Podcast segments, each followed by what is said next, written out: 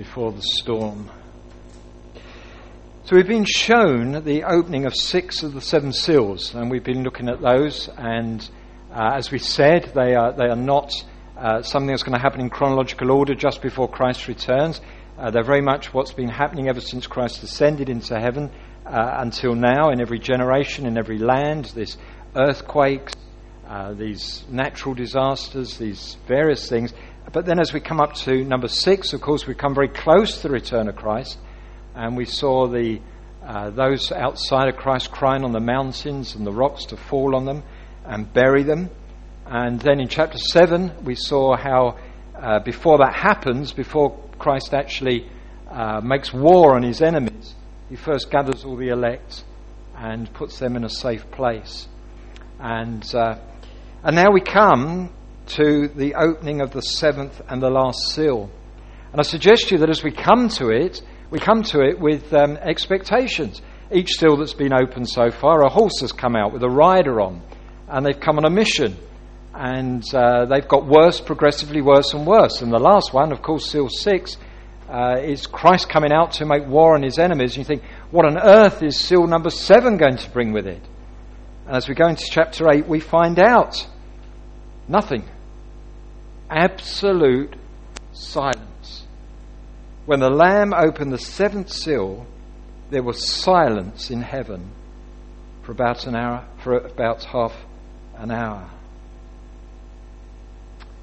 What does it mean?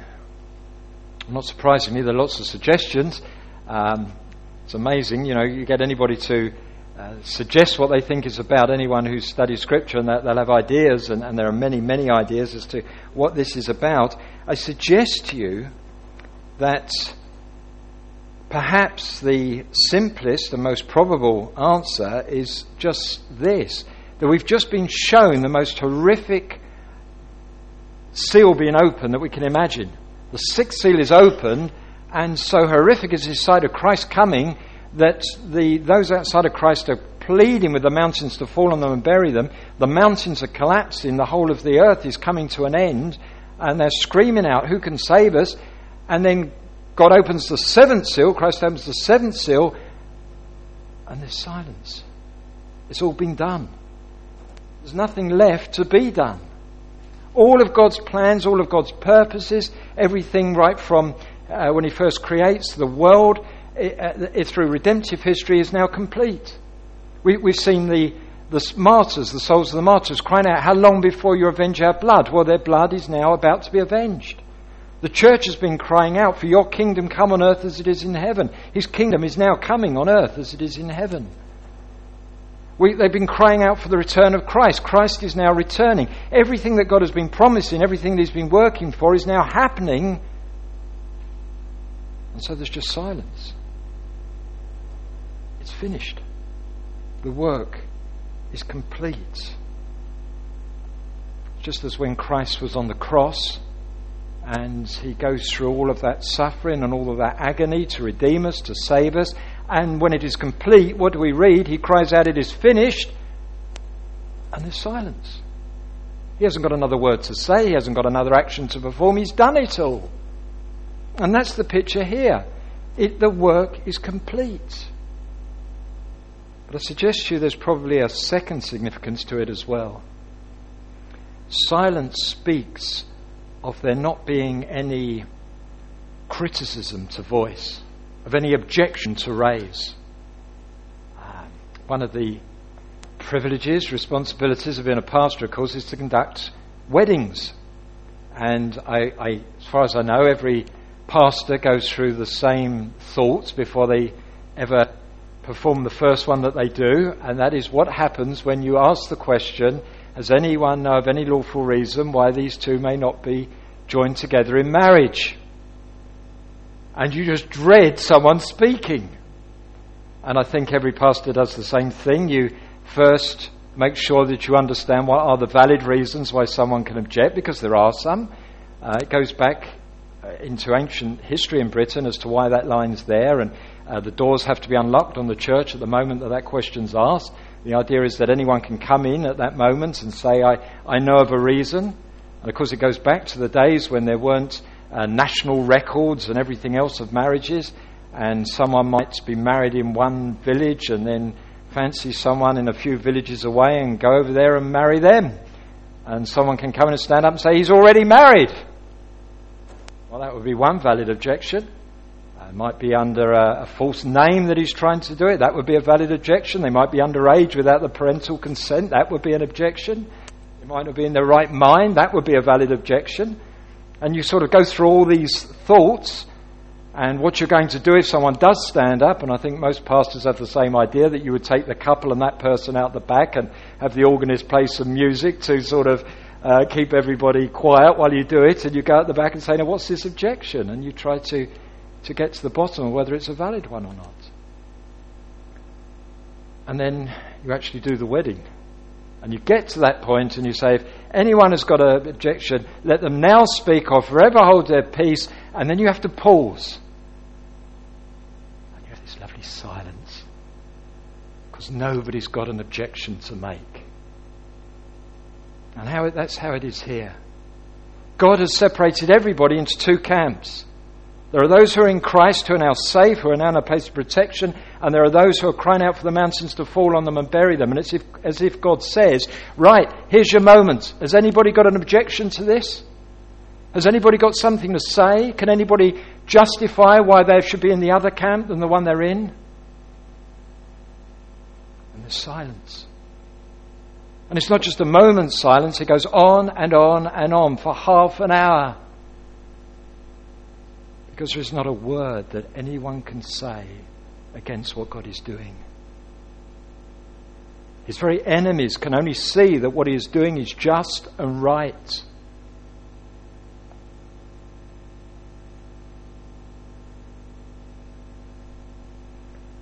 So, having seen the opening of the seals, how our generation is not unique, but this happens in every generation. We have wars and rumors of wars, we have earthquakes, we have economic disasters, we have death, we have martyrdom.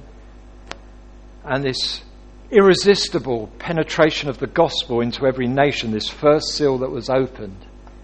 We're now about to take a second view of it all. Um, anybody who's done Bible study understands the idea of parallelisms in Scripture. There's loads and loads of them, and chiastic structures. This this where, where a, an idea or, or a pattern is repeated.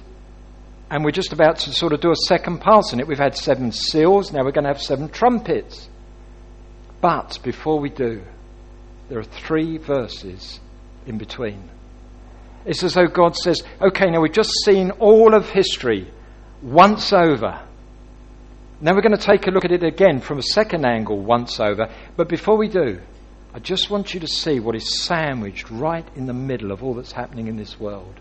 Three verses, verses 3 to 5, and it's the prayers of the saints.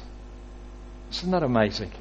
Now, of course, when Scripture talks to the saints, it doesn't mean a select few who the church, in their stupidity, have uh, decided are sort of above normal human standards and have decided to call them saints. He's talking about believers. These are the prayers of you and I. These are the prayers of those who've been saved down through history. And in our generation, we're on the platform, we're on the stage, we're the actors, and we're the ones who are praying. I just want us to see two things as we look at those three verses there. Perhaps it'd be good just to read them again. Uh, first of all, verse 3 and 4. And another angel came and stood at the altar with a golden censer, and he was given much incense to offer with the prayers of all the saints on the golden altar before the throne. And the smoke of the incense with the prayers of the saints rose before God from the hand of the angel. First thing I want you to see is that they are precious to God. Isn't that amazing? Our prayers are precious to God that, that they ascend before Him. The, the, picture here is that they've been put on the altar. It's, it's Old Testament imagery.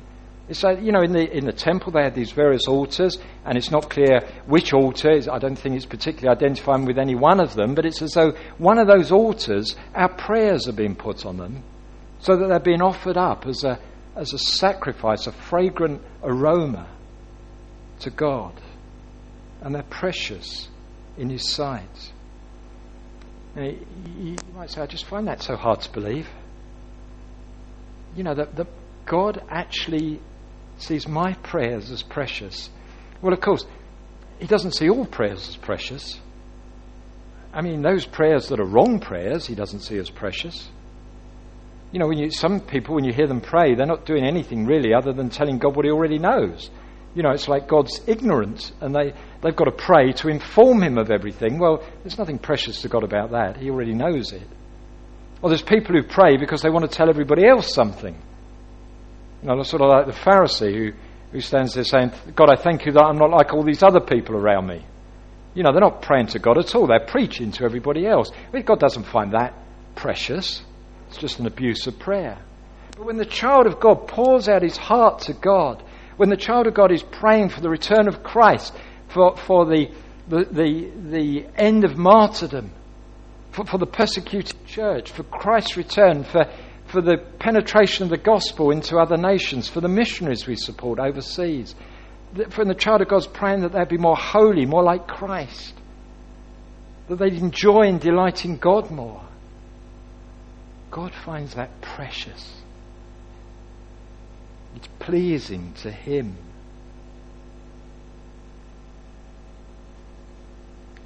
When we pray and we show that we are totally dependent upon Him. It's a great thing to get down on our knees and put ourselves in a position where we're saying to God, God, I need you. I can't do anything without you.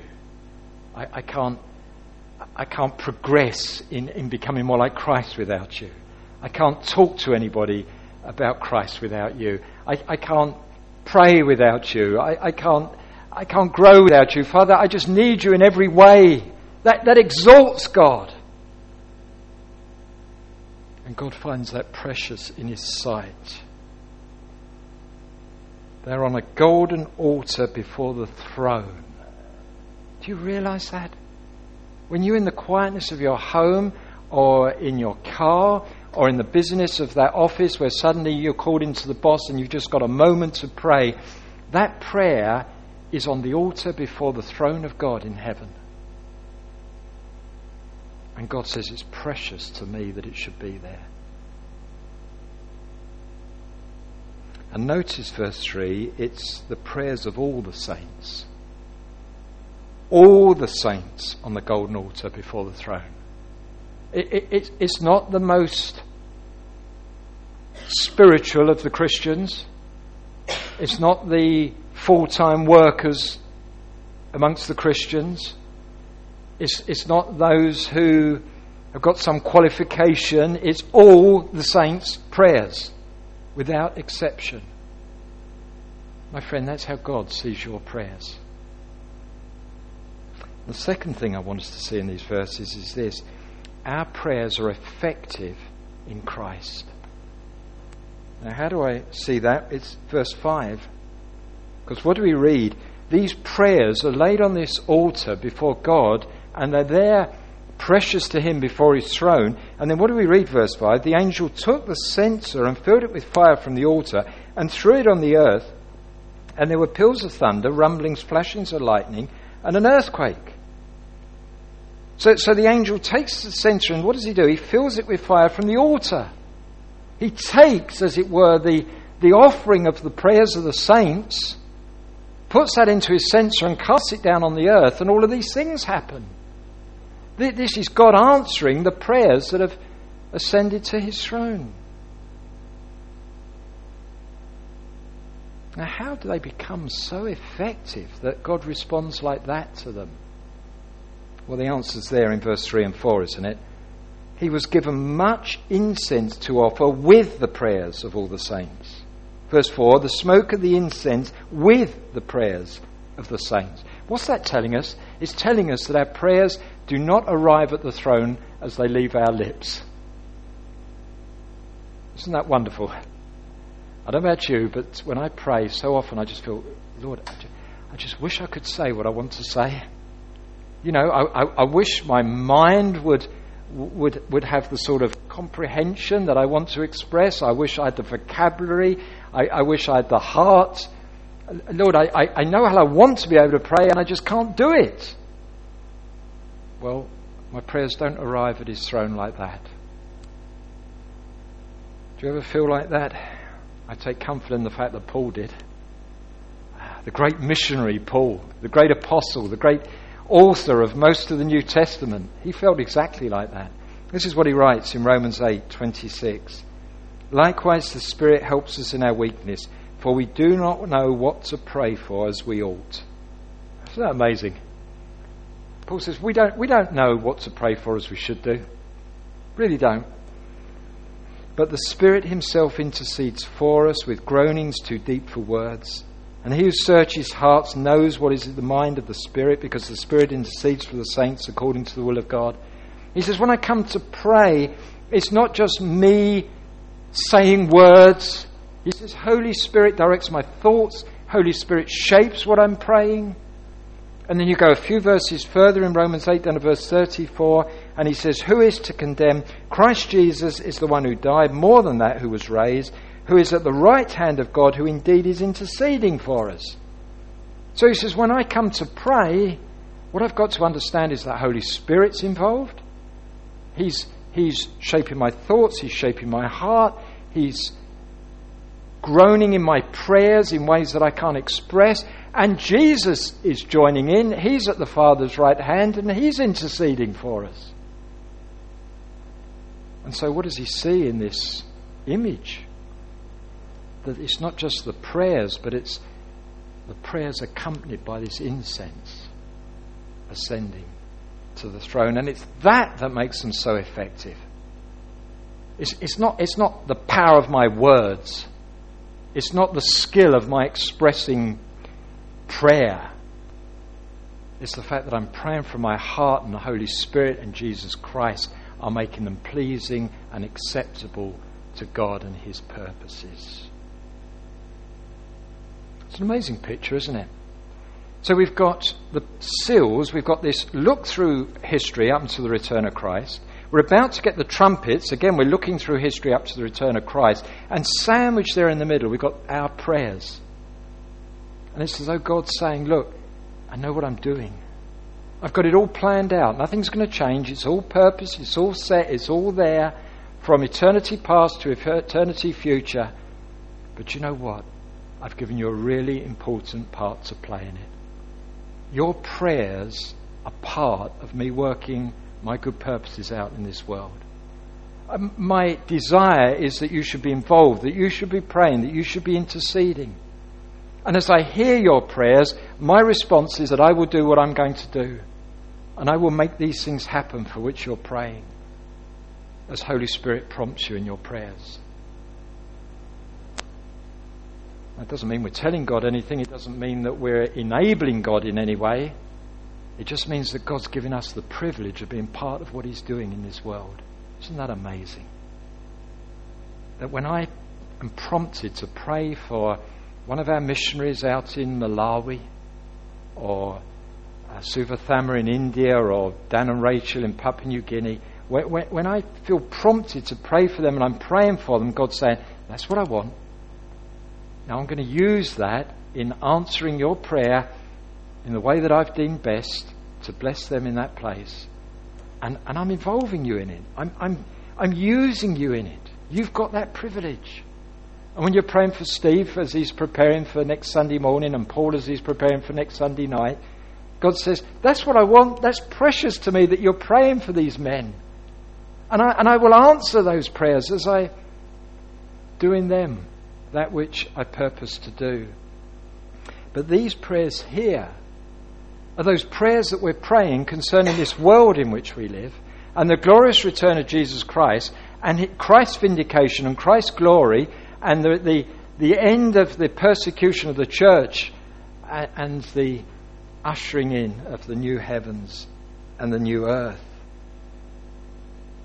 And the way they're answered, verse 5, is this peals of thunder, rumblings, flashings of lightning, and earthquakes, which I guess begs the question when did you last pray for peals of thunder, rumblings, flashings of lightning, and an earthquake? I, I mean, I've never done that. Have you? Of course not. So, how are they the response? How are they the answers to the prayers we've been praying? Well, surely you have prayed, and you do pray, Thy kingdom come on earth as it is in heaven. And this is the things that are going to happen to bring that about. Surely you do pray for the deliverance of the persecuted church. And the church is going to be delivered from that persecution by the return of Jesus Christ to make war on those who are attacking his church. Surely you do pray for God's name to be honoured, for Christ's cause to be vindicated, and that will be answered by God returning in dramatic, powerful way. You do pray for men and women to realize their sin and their need of being right before a holy God, and God uses these natural events to wake people up. That's what they're there for, and that's what we're going to see later in the book of Revelation. That God says, even though I've done these things, still they will not worship me. When an earthquake occurs, it's a great big warning from God saying, Look what I can do. Fall down on your knees and worship me before I do it on a far greater scale.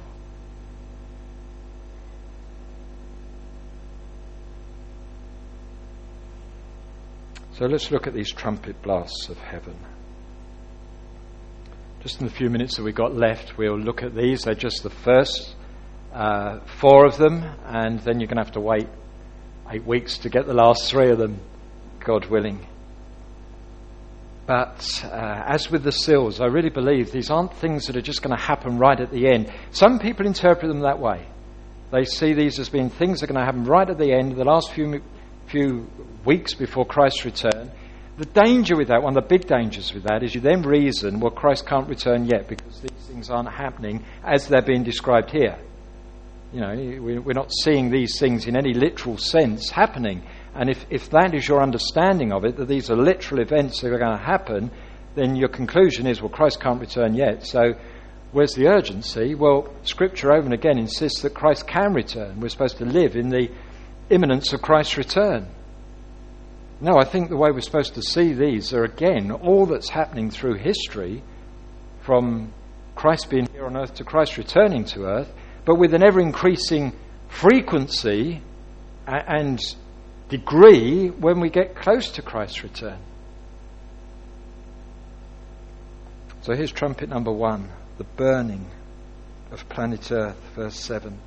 First angel blew his trumpet, and there followed hail and fire mixed with blood and these were thrown upon the earth, and a third of the earth was burned up, and a third of the trees were burned up, and all green grass was burned. This third that occurs over and over again in here, I mean, the meaning of it is simply this that it's, it's a significant proportion. It's not all of it, it's just damage, widespread damage on a global scale to much of it. And the first we see is the damage to planet Earth itself. My friends, as Christians, we're not supposed to be indifferent to this world in which we live, this physical world. It's a God given gift. He made it as a, a, a love gift for us. He, he, when He made it, He said, It is good, it is very good. And look at the way we've damaged it and are destroying it. Every year we read of totally out of control fires that have started in some part of this world. It's, it's been burnt up the devastation of forest. Rainforests once covered 14% of the Earth's surface, they now cover 6% and could be down to 0% in the next 30 years. They've been destroyed at a rate of 80 acres a minute, day in, night in, night out, day out during 1980s, 16.9 million hectares of tropical rainforest were destroyed. And that's the picture we've got here under this first trumpet. Man is destroying the land by fire, by devastation, by greed. But God is in control of it. And God is using it to warn humanity. This can't go on indefinitely.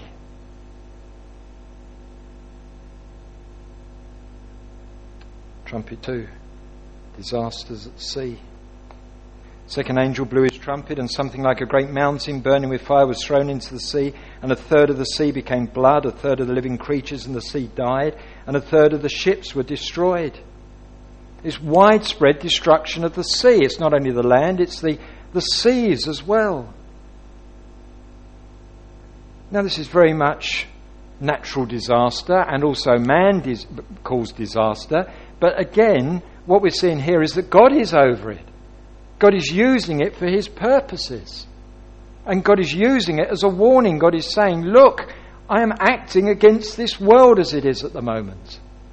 I'm not going to leave it forever.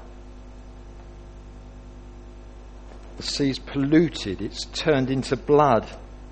Whether that's contamination from oil, which we've seen in many places, the dumping of waste, result of volcanic lava running into the sea, which certainly would be red whether it's the effect of the melting of the polar caps and the increased temperature in the seas, it's escalating every year. Our seas are being destroyed. And with that comes death death to the living creatures of the sea. One fifth of the world's coral reefs have been destroyed, and a further half damaged.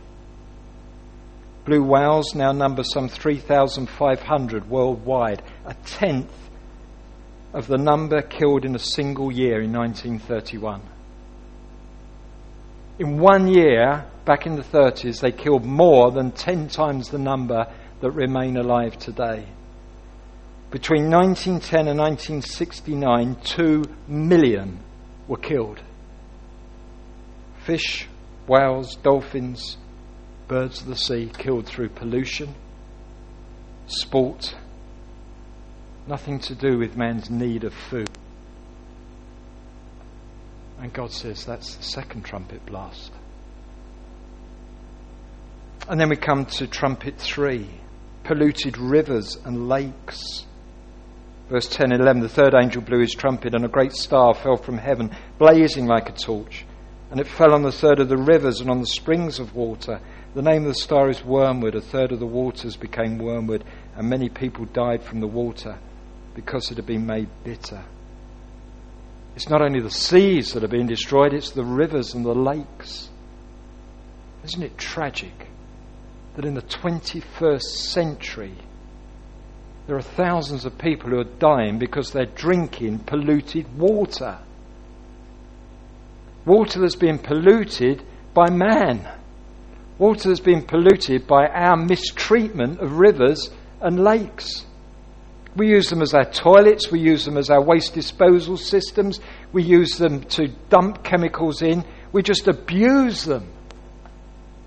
But God is over that, and God says, I'm using that again to warm planet Earth.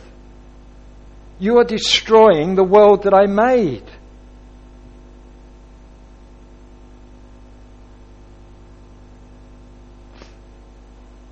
And then we see trumpet four instability in the heavens. The fourth angel blew his trumpet, and a third of the sun was struck, and a third of the moon, and a third of the stars, so that a third of their lights might be darkened, and a third of the day may be kept from shining, and likewise a third of the night. Not even the heavens fail to speak of God's judgment on this earth. Stars burn out the sun is winding down. We're getting increasing solar flares, meteorites falling to the earth. Constant reminders that this world is passing away. It is not going to stand forever. It's going. And God gives us this to warn us and to warn the world. And what does the world in its arrogance and wisdom do? It looks at these things, and you get these great brains like Stephen Hawking's supposed to be the greatest brain since Einstein, and he sees this in the heavens. And what is his conclusion? We need to leave Earth within the next, was it 100 years? Within the next 100 years, humanity needs to have moved to another planet, otherwise, we're going to become extinct. That's not what it's warning us. It's warning us we need to get down on our knees and worship God or we'll become extinct, or worse than extinct. We're cast into hell.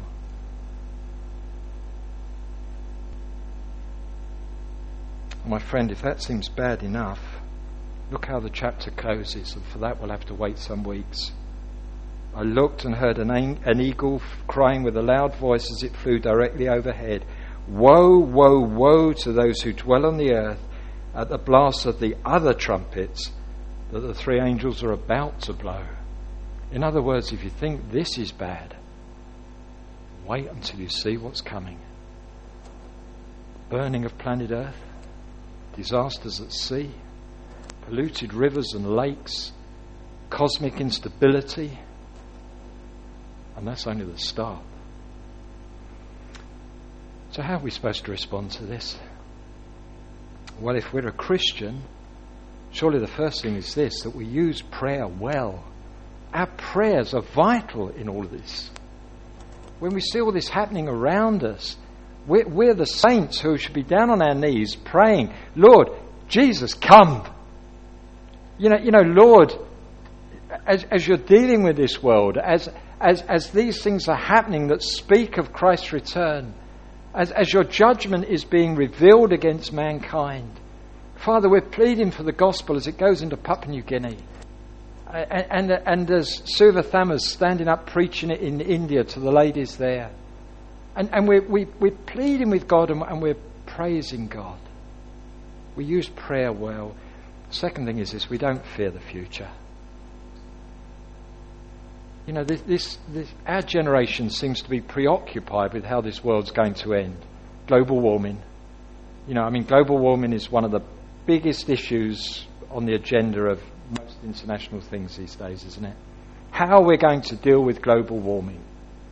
I remember hearing um, he's a bishop in Australia, in the Anglican Church in Australia, and he was speaking at uh, one of the conferences, and he'd just come from the synod meetings in uh, Australia, and he said, You wouldn't believe it, just about every talk that someone got up to give was on global warming and how the church should be responding to global warming. He said, I was dying just to get up and say, If you think this is hot, you haven't felt anything yet, you wait till Jesus Christ returns.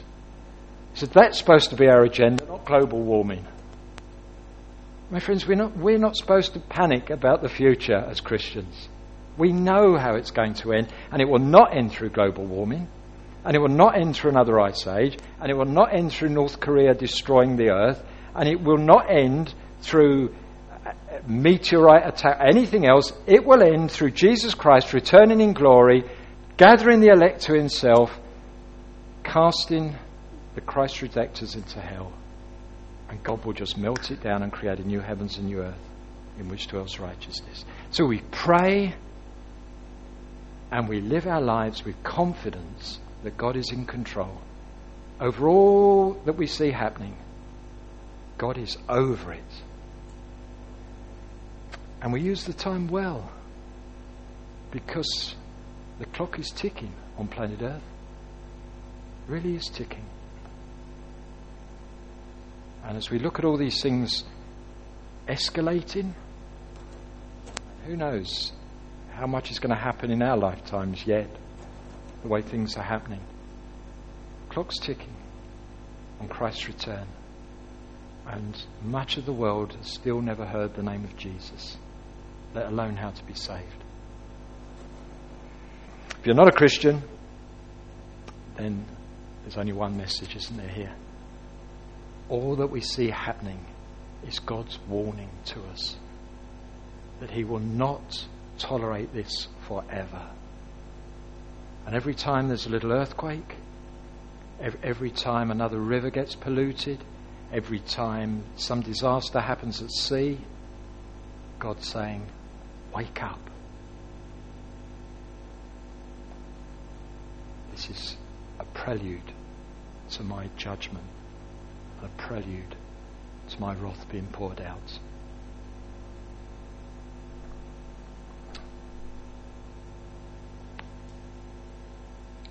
We're going to sing number 664.